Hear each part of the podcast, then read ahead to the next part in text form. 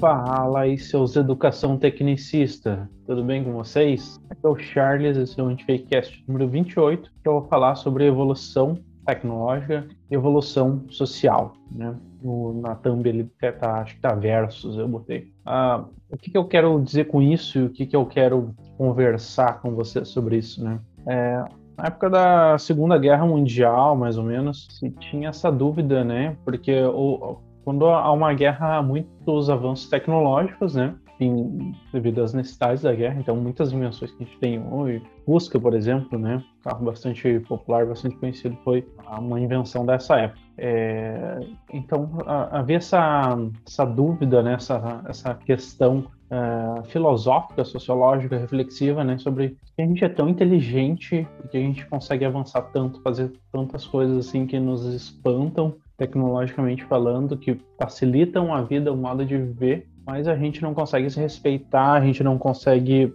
enfim, uh, tratar as pessoas com civilidade, com humanidade, né? A gente ainda é selvagem, só que agora a gente tem mais, mais armas, né? Mais uh, caminhos, né? Para enfim, uh, distribuir essa selvageria, né? Por que, que isso acontece? Então, isso era muito questionado naquela época e hoje ainda continua sendo questionado. Claro que por outros meios, né? Porque que, tipo, era aí que a, a informação, né, a opinião, ela nunca esteve tão democrática. Por que, que os ânimos estão tão acirra acirrados? Por que, que o ódio a gente usa esses meios em vez de espalhar ódio, oh, aliás, desculpa, a gente usa esses meios ao invés de espalhar informação, espalhar educação. Claro que é usado também para isso, né? Mas o que mais nos chama atenção é quanto esses meios são utilizados para espalhar ódio, para espalhar desinformação, né? Para manipular informação, manipular opinião, manipular comportamento, né? Por que isso? Porque as mesmas pessoas, às vezes, que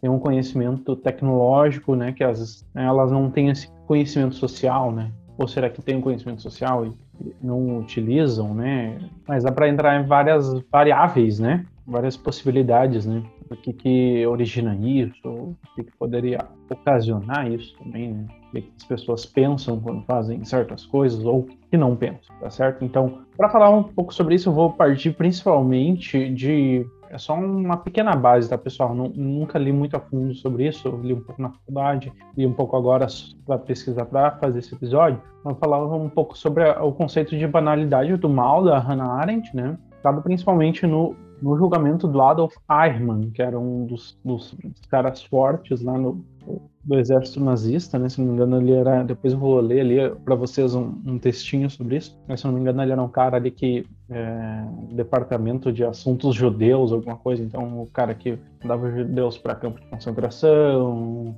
mandava judeus para câmara de gás, esse tipo de coisa, né? Então, chamou bastante atenção né? O, o, comportamento dele chocou, chocou aquela época, né? E ainda choca um pouco hoje, né? Porque realmente é, um pouco surpreendente, né? A forma como ele, se comportou no julgamento, a forma como ele, enfim, uh, falava das coisas, das atrocidades que ele fazia, tá certo? Então, tá começando mais um Anti-Fakecast.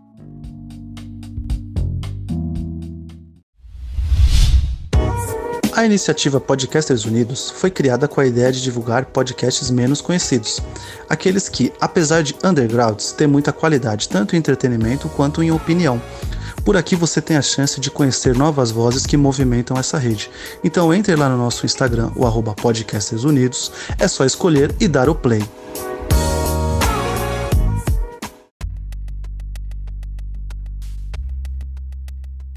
É, então, pessoal, antes de entrar no assunto, como eu sempre faço aqui, né? Eu começo com recadinhos, tá? Recad... Bastante recadinhos, recadinhos bastante importantes hoje. Primeiro e mais importante de todos, eu acho, para quem acompanha o Antifakecast nas redes sociais, talvez não seja novidade, mas é sempre bom é, reforçar, tá? Uh, mudei a periodicidade do, do Antifakecast, do, do podcast em geral, né? Uh, em vez de ser semanal, agora é quinzenal, tá? Cada duas semanas. Então, continua ainda intercalando entre o Antifakecast que eu falo sobre assuntos mais sérios, né, mais sobre conceitos, né, e o análises despretensiosas qualificadas, que daí eu, eu falo de forma mais é, despreocupada, né, uma forma ainda mais leve, né, eu procuro fazer um antifakecast um, falar de assuntos sérios de uma forma um pouco mais leve e didática ao mesmo tempo, e no análise despretensiosas qualificadas ainda mais leve, ainda mais, é, daí sem comprometimento nenhum com nada, é só minha opinião, só papo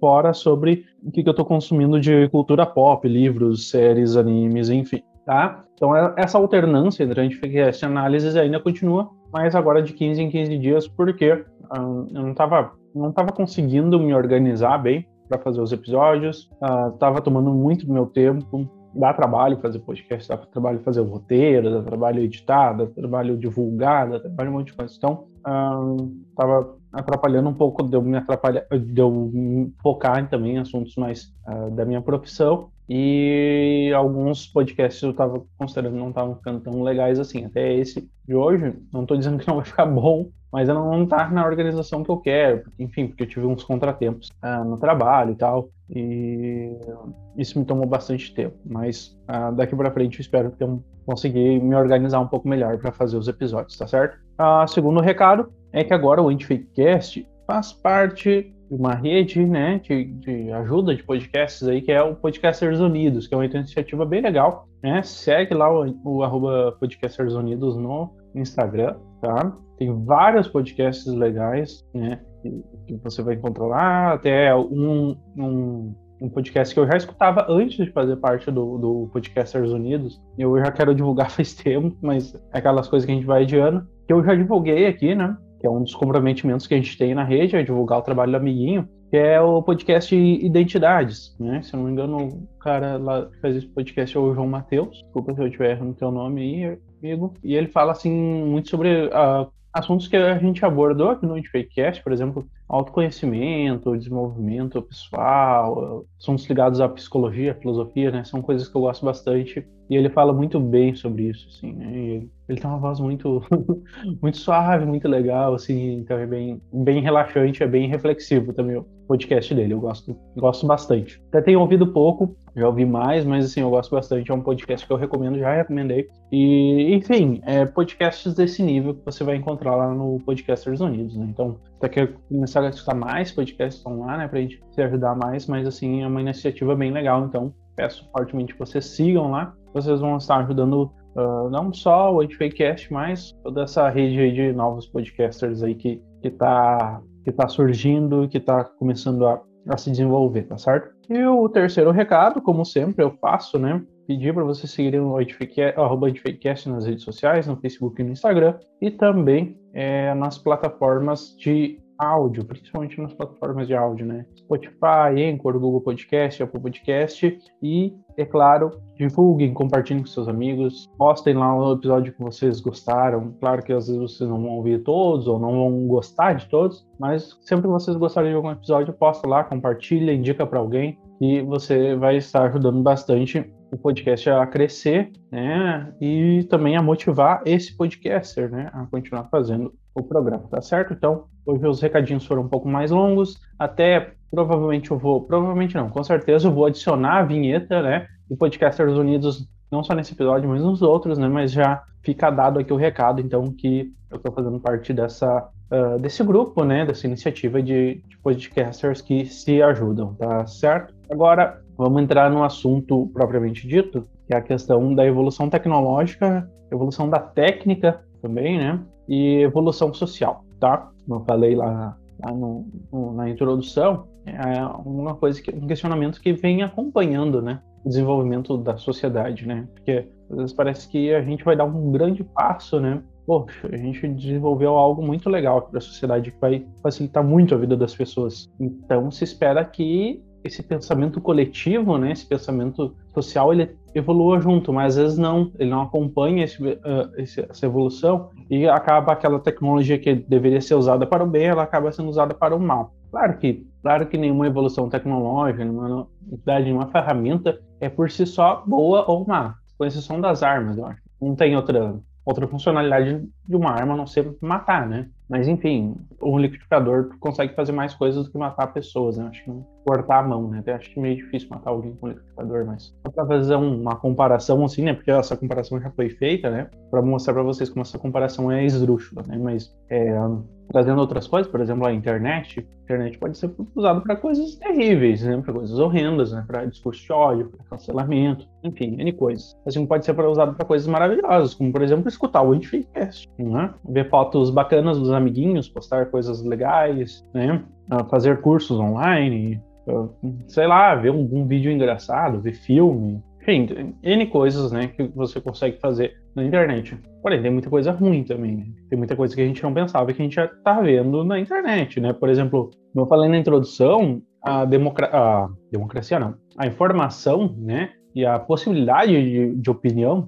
ela nunca, nunca foi tão democrática, né? Nunca, nunca. Né? Só que isso aí trouxe outros problemas, né? Por exemplo, algo que me deixou um pouco chocado e bastante desanimado, vi esses dias foi a Manuela Dávila que postou alguns dados de algumas pesquisas feitas. Então, é, mais da metade da população acredita que o coronavírus foi um vírus feito por, em laboratório chinês, né? Isso é um assunto super antigo, gente. Isso é um assunto lá do meio da pandemia, do meio, do início da pandemia, que já foi totalmente desmistificado. Foi, foram feitos estudos por mais de um laboratório, por mais de uma empresa, que disse, não, esse, esse vírus é realmente uma evolução feita da natureza, né?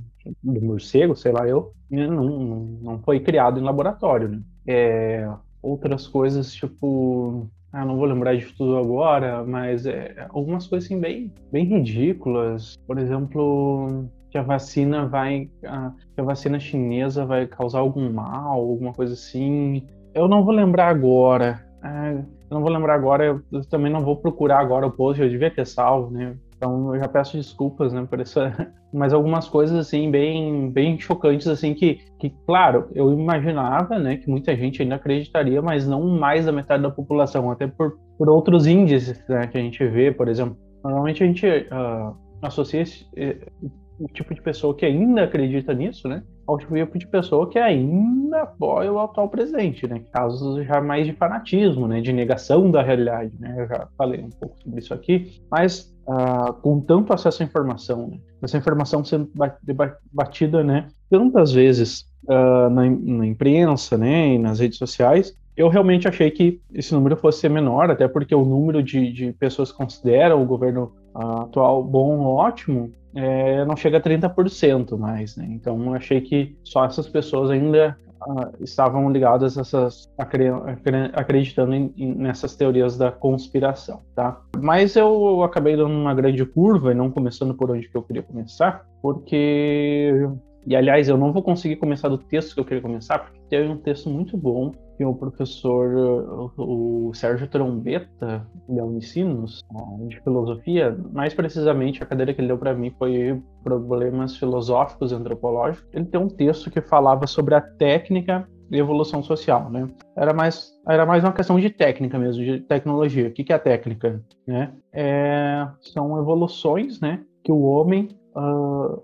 cria, desenvolve, né, para fazer determinadas tarefas. Então, trabalho, né, a forma da gente se organizar em sociedade, de trabalhar, ela possibilita avanços, né, possibilita que a gente faça coisas de maneira mais rápida, de maneira mais eficiente, né. E realmente essa também foi uma época que aconteceu muito desses avanços, né, até o próprio, próprio exército alemão, o próprio exército nazista, né, era muito competente nesse sentido, né. Então chamava atenção como que a sociedade conseguiu se, uh, se organizar e fazer coisas tão inteligentes assim e aderir a preconceitos tão burros, né? Porque se raciocinar assim, o preconceito por si só, né? Sem considerar um mal deliberadamente mal, né? Eu vou ser mal porque eu gosto, tenho prazer no mal, sei lá. Uh, mas assim, o preconceito é burro, né? Tipo, tu olhar pra uma pessoa, ah, não, aquela pessoa daquela religião, ou é filha do fulano, ou é de tal cor, ela é burra porque ela tem tal cor, ela é mau caráter porque ela tem tal cor, né? É algo totalmente hum, absurdo, né? Ainda mais para uma pessoa, agora entrando na questão da técnica, né? Pessoas que têm conhecimento, que têm uma capacidade de raciocínio para desenvolver técnicas avançadas ou tecnologias avançadas e deixar acreditar, se deixar levar por, por essas crenças uh, fajutas, assim, que não tem pé nem cabeça, né? chama bastante atenção. Então levanta dúvidas. É, e isso foi uma das coisas que a, que a Hannah Arendt, né, uma autora muito famosa, né, ela que fez, ela cunhou esse conceito de, né, de banalização do mal, né, é um livro que eu já estou na minha lista aí para ler há algum tempo, nunca li. O que chamou a atenção é, dela, principalmente, foi o julgamento do, da Adolf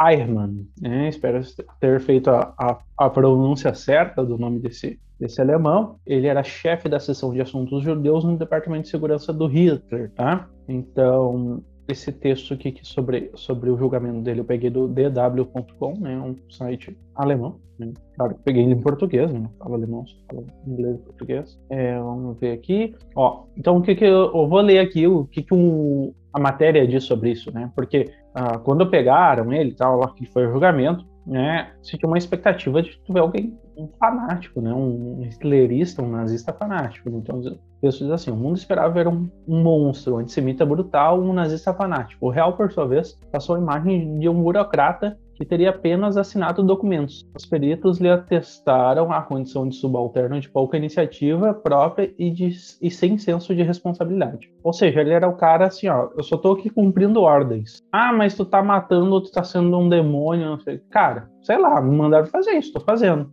Após o julgamento, que foi transmitido pela televisão, intelectuais chegaram a se confessar chocados com o fato de Eichmann não ter sido um seguidor fanático de Hitler. Ele insistia que apenas cumpriu ordens e jamais preocupou-se em questioná-las. Apenas um exemplo. Em março de 1944, Eichmann foi à Hungria, onde organizou a deportação de 800 mil judeus. Em menos de dois meses, 147 trens levaram 434 mil pessoas para as câmaras de gás de Auschwitz. Então, assim, é, o texto que eu queria trazer aqui, acho que eu até terminei de falar isso, eu tô com uns lapsos, assim. É, ele falava sobre isso, né? Falava sobre o julgamento e até tinha algumas falas do julgamento, só que eu não achei mais esse texto, ele não tá mais comigo, acho que eu, eu fiz um, eu tinha ele impresso, então esses tempos, né, alguns meses atrás eu tava fazendo uma limpa aqui, devia estar tá nas minhas coisas, então devia estar tá numa pilha de outros textos acadêmicos, eu só joguei fora, é uma pena. Porque ele tinha alguns trechos do julgamento que ele dizia assim, o Eichmann até parecia assim um pouco assim, tipo,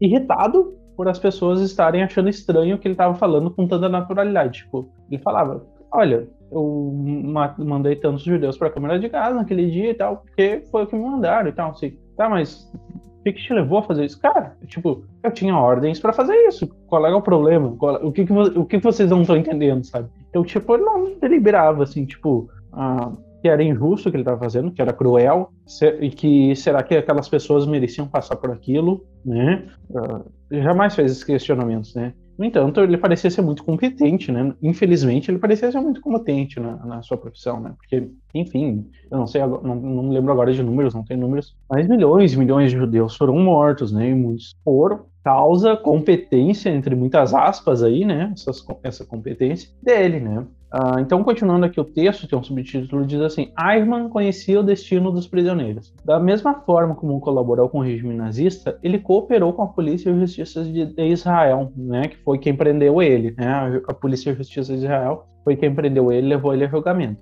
mas nunca demonstrou qualquer forma de arrependimento. Então, o que, que, quer dizer que ele cooperou? Não que ele trabalhou ativamente, né? Quer dizer que, olha, ele não escondeu informações, ele, ele falou aquilo sobre o que, que ele foi questionado, né? Mas também nunca não demonstrou nenhum sentimento, assim, algo meio robótico, né? Algo meio assim, ó, eu estou aqui para cumprir ordens. Ah, mas não, como é que tu sente sobre isso? Cara, não, não, não tenho que sentir nada sobre isso, eu tenho que cumprir ordens, né? A partir de sua escrivaninha, havia coordenado a perseguição, o sequestro e a deportação de milhares de judeus, marcados para morrer nos campos de concentração. Eichmann conhecia o destino dos prisioneiros. Ele assistiu às execuções de massa, a tiros e nas câmaras de gás, chegando a considerá-las considerá desumanas, não para as vítimas, e sim para os carrascos. Então ele, ele chegou a admitir que aquilo era, era desumano, mas como um serviço pesado. Então ele não via os judeus como nem como seres humanos. Ele parecia não, não demonstrar um ódio,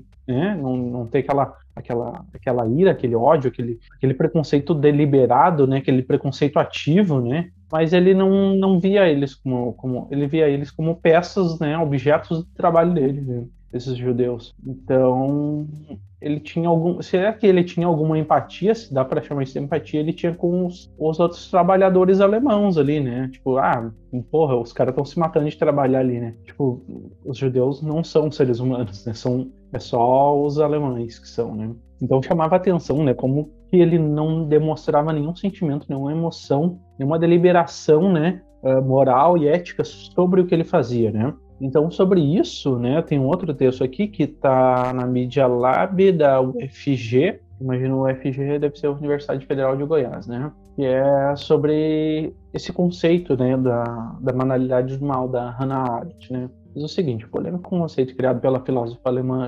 judia Hannah Arendt, aluna preferida de Heidegger, né, que é outro filósofo bastante famoso, foi apresentado no livro Eichmann em Jerusalém. O, li o livro, tarará, deixa eu ver aqui, vamos para a parte que importa. É, o Eichmann ele foi condenado à morte por enforcamento em 1962. Ó, Arendt discutia a perspectiva do, do mal provocado por ninguém. Então, vou continuar aqui, né, antes de dar das explicações. Ou por pessoas destituídas da capacidade de pensar, visto que ela não atribuiu o mal ao nazista julgado, né, ao Adolf Eichmann mas via nele tão somente um burocrata zeloso incapaz de pensar por si. Então, o que instigava, o que eu intrigava ela, né, esse mal provocado por ninguém, né, ou mal provocado por pessoas que agem como se não fossem pessoas, como se fossem, sei lá, um robô, uma ferramenta, né? Então, tipo, o que que e às vezes eram, como eu disse, né, eram pessoas que tinham técnicas apuradas, né? Eram competentes, né? eram inteligentes, tinham inteligência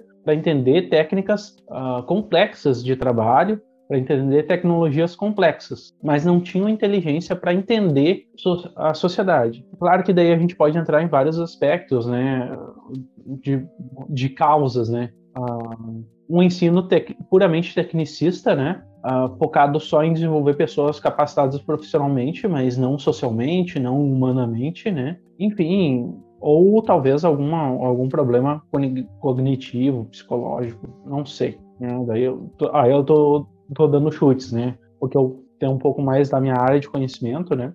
eu sou professor de português e inglês, é, é sobre esse, essa questão do ensino tecnicista, né? Aprender só né, a ser um bom técnico eletrônico, ser um bom engenheiro, ser um bom economista, né? Uh, isso se, só se preocupando com questões técnicas, né? Com questões puramente uh, profissionais, né? Sem, sem pensar em pessoas como sendo pessoas, mas em pessoas como sendo objetos, como sendo dados, como sendo números, né? Do teu trabalho. Então, tu acaba se tornando um Adam Fireman, né? Então, tipo, vou fazer aqui meu trabalho. O que, que, eu, que, que o chefe mandou fazer? Ah, mandou matar aqui 800 mil judeus. Bora lá, sabe? Ah, mas tipo, é justo? Qual é o sentido disso? O que eu estou fazendo no meu trabalho? Né? Não, não, tem que questionar. Eu fui mandado fazer isso, eu tenho que pagar minhas contas, né? Então eu vou fazer isso, né? Uh, então, continuando aqui o texto sobre a Arendt, a banalidade do mal é, para a filósofa, a mediocridade do não pensar, e não exatamente o desejo ou a premeditação do mal, personificado e alinhado ao sujeito demente ou demoníaco. Como postura política histórica, e não ontológica, a banalidade do mal se instala por encontrar o espaço institucional criado pelo não pensar. Em Eichmann, Arendt via não alguém perverso ou doentio, sequer alguém antissemita ou raivoso.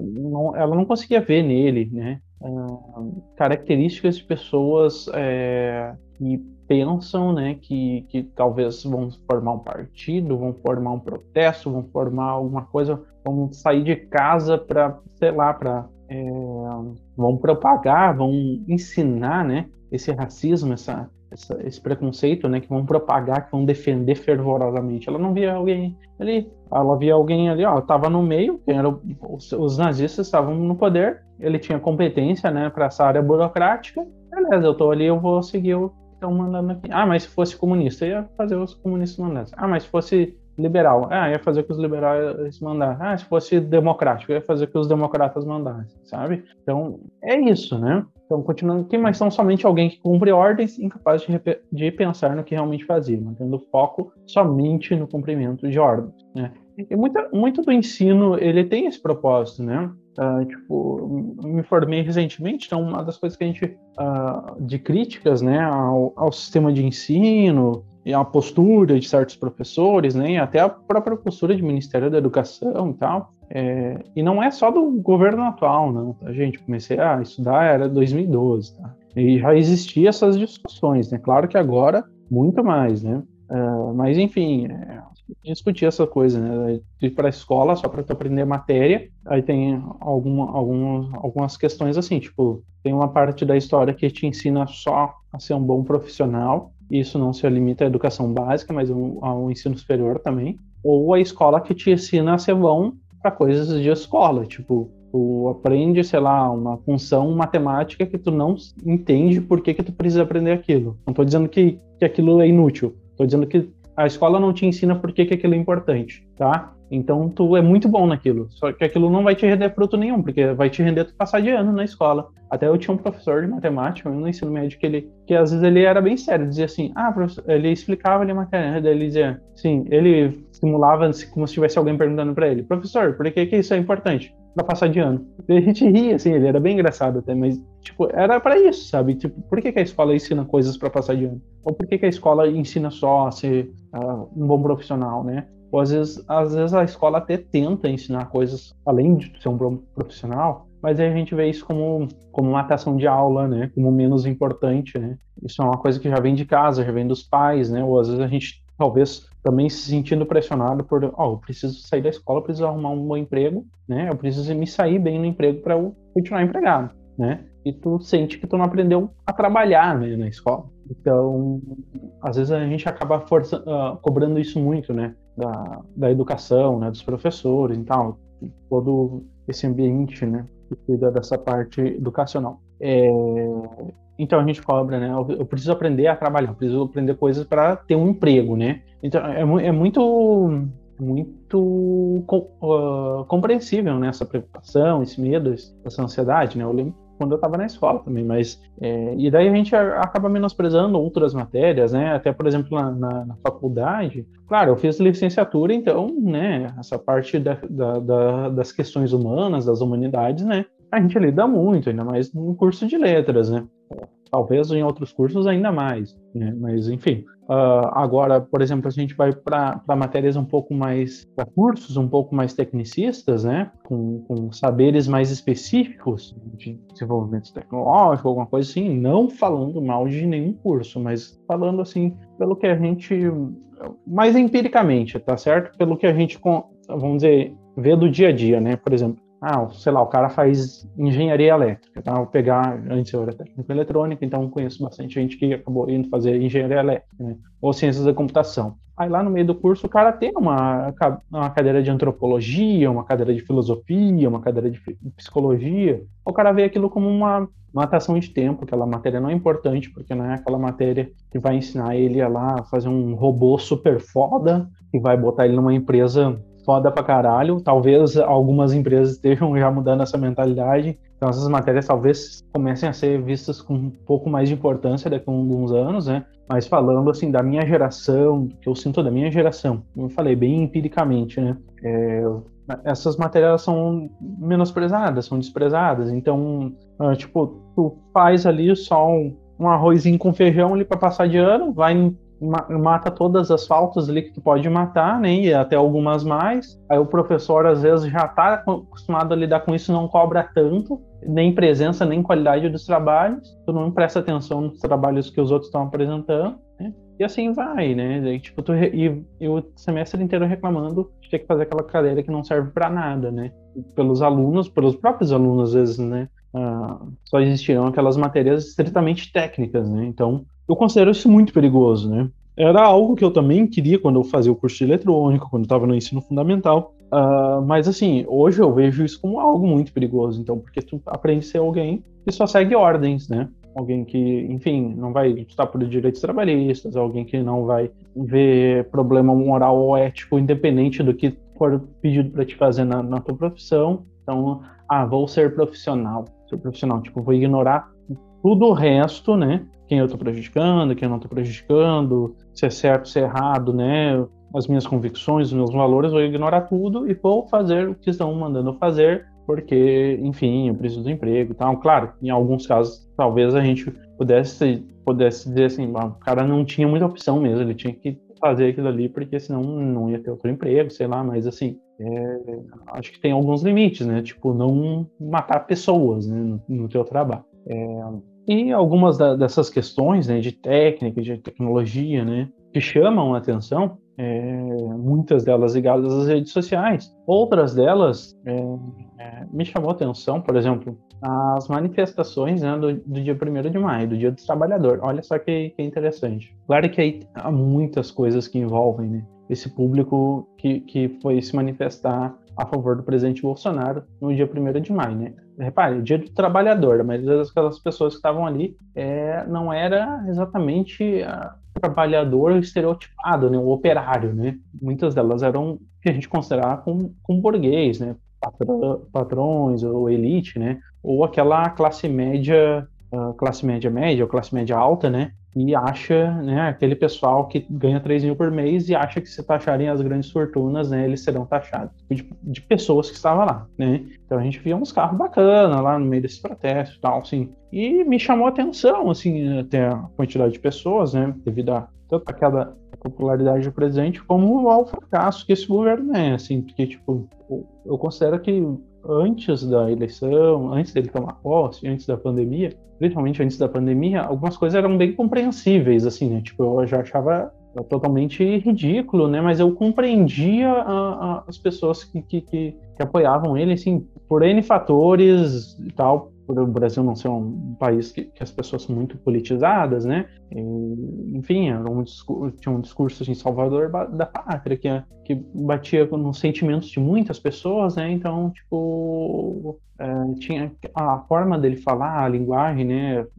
Parece o tiozão no bar, então muitas pessoas uh, acharam que ia resolver todos os problemas de criminalidade e corrupção, né? Porque ele falava de um jeito, de um tom de voz, um, de um uso de palavras semelhante às delas, né? Uh, bom, dito isso, o fracasso da pandemia ele não, não permite mais que, que, que, passar, passar em branco, né? A incompetência e o descaso pela vida, né? Que, que esse governo tem. Não tem como, assim, tipo, não tem como tu ser uma pessoa alfabetizada e olhar televisão e ter acesso às tecnologias, né? E continuar acreditando nisso, né? Então, enfim, a gente pode ir para muitos fatores, mas eu vou me ater só ao fator da, da inteligência, da competência. Como eu falei, muitas dessas pessoas talvez elas sejam é, extremamente competentes no exercício da sua profissão. E realmente eu conheço muitos amigos, né? pessoas boas, pessoas assim que, que, que não praticavam o mal deliberadamente, né? Mas que são passivas, né, diante desse mal, né? Diante do preconceito, diante de uma série de questões, né? E que votaram nele. E vem com alguns argumentos, assim, estapafúrdios, né? São pessoas, algumas dessas pessoas até... Tem um ex-colega de trabalho que eu pegava carona com ele e tal, e ele é conservador, bolsonarista e tal, e a gente conversava, às vezes, durante o trajeto, né? a gente conversava bem de boa. Às vezes ele vinha assim, ah, porque essas feministas, não sei o quê. Cara, mas olha só, tem esse, esse, esse, esse ponto, assim eu entendo assim o teu lado, mas uh, isso que tu está falando são exceções, ó. So, as feministas são importantes por causa disso, disso, disso, né? A gente come, uh, eu tô lembrando de um dos assuntos, né? eu me lembro que ele reclamava muito das feministas, né? Da questão do, da, da, legalização do aborto, né? E, às vezes eu conversava assim, ele, ele entende, não sei se ele concordava comigo, uh, pode ser que ele concordava para ficar quieto, não, mas ele, ele normalmente ele dizia, não, Charles, agora eu entendi o que tu quer dizer. Eu não sei se eu concordo contigo ainda, mas eu entendi. Eu não tinha pensado por esse ponto mesmo. Ele pelo menos ele entendia, sabe? Então, mas assim, esses dias eu vi algum, também um negócio que ele compartilhou, assim, um troço bem besta, não, não vou entrar em muitos detalhes aqui, mas assim, eu, ele era extremamente competente na, na profissão, né? ele era um colega muito competente, ele tinha algumas umas ideias muito inteligentes na, na empresa onde a gente trabalhava, só que ele, uh, ah, para algumas coisas, ele não tinha esse raciocínio rápido, assim, de não tinha esse conhecimento social, essa coisa, assim, sabe? Ele enxergava só diretamente o que estava na frente dele, né, para essas questões mais políticas, né, mais éticas, mais morais, né?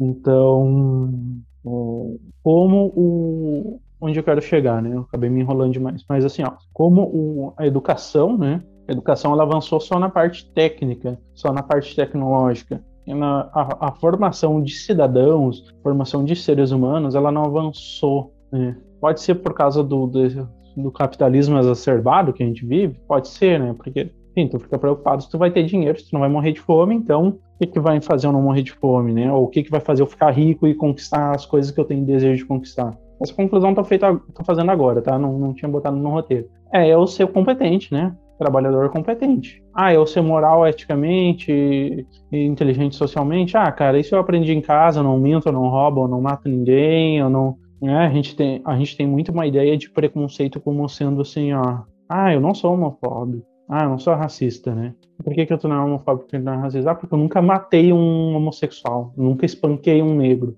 A pessoa acha que isso é as únicas formas que tem de ser racista, de ser homofóbico, né? Então, como a gente carece de avançar, né? Eu ainda tô com muita esperança na, na, gera, na, geração de agora, né? Que é, sei lá, criança adolescente agora, né? A geração dos meus alunos, porque eu acho que eles estão aprendendo, eles estão vendo muito mais essas coisas. Eu acho, né? Espero estar correto, assim, mas é, ainda assim chama atenção, né? De como a tecnologia ela avançou e esse esse comportamento social, né, essa inteligência social, emocional, humana, ela não avançou. Então, o que, que acontece? Tu tem pessoas que não sabem, uh, isso é uma coisa que eu já falei aqui várias vezes, né? Não, não entendem, né, de assuntos sociais, de assuntos políticos, só que elas têm uma ferramenta poderosíssima para dar a opinião delas e para espalhar informação. Então, o que, o que, acontece? Como elas não têm conhecimento, elas acham que isso daí vai muito em encontro ao encontro do que eu falei no episódio.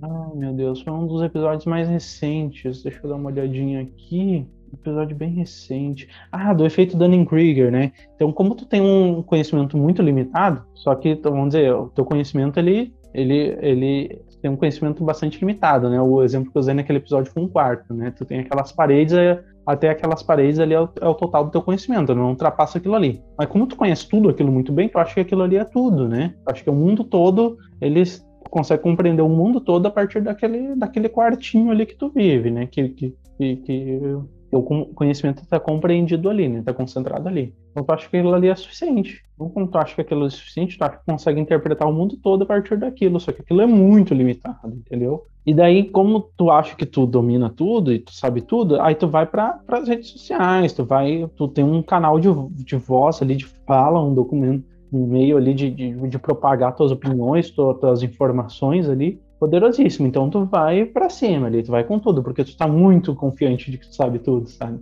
Mas na verdade não, é porque tu realmente tu não tem noção de quanto tu é ignorante, né? As pessoas são assim, né? Elas têm conhecimento muito limitado só que esse limite para elas é o mundo todo. Elas acham que esse limite abarca o mundo todo, quando na verdade não, elas são um partinho bem pequenininho e tem que quebrar, tem que derrubar essas paredes, né? Foi o exemplo que eu episódio do, do efeito Dunning-Kruger. É, é, só que né, tu compartilha, tu recebe notícias que, para quem tem um conhecimento acadêmico, né? Talvez soem bastante ridículas, né? Só que assim, o ensino básico ele peca muito, né, em fazer as pessoas entender o que, que é ciência, né? uh, o que, que é um, um, conhecimento acadêmico, né? Como é que funciona um método científico, né? Então, a, o ensino básico ele peca muito nisso. Então, tu vê um cara ali falando qualquer coisa que bate com uma coisa que tu já desconfia, que tu acha que é, que tu quer que seja verdade, então a tendência é tu acreditar e tu espalhar aquela notícia, né? Porque senão vão apagar, senão vão me calar, senão a Globo não mostra, né?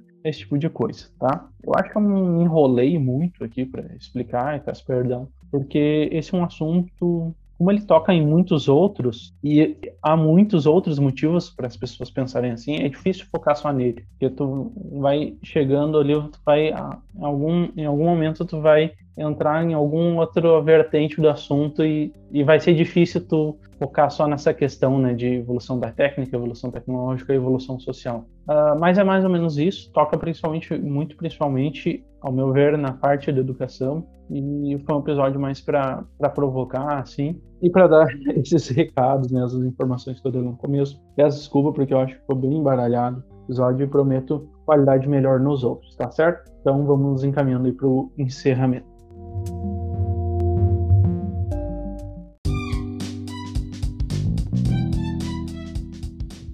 É, então, pessoal, obrigado a quem ouviu até aqui. Obrigado pela paciência, pela compreensão. Obrigado por seguirem o Antifakecast, né? Lembre sempre de seguir, de compartilhar os episódios, seguir lá também o Podcasters Unidos. E hum, eu queria só adicionar mais uma conclusãozinha que acabei esquecendo de colocar ah, no desenvolvimento, né? É, o grande perigo, né, de ser, de ser desinteressado, né, ou de não ser desenvolvido, de não procurar desenvolver uma inteligência social, é realmente de tu ser uma pessoa sem vontade própria, uma pessoa não delibera sobre as coisas que são te mandadas fazer e tu ser aquele o isentão, né? Então o perigo do isentão ele tipo, meio que não tem neutralidade, né? Em situações onde há um opressor e há um oprimido, né? Claro que há de se analisar situação por situação, né? O que está acontecendo, mas assim, uma situação claramente tem um opressor, claramente tem um oprimido, se torna neutro, tu acaba favorecendo o opressor, porque tu não tá fazendo nada para que ele não continue exercendo o seu poder, né?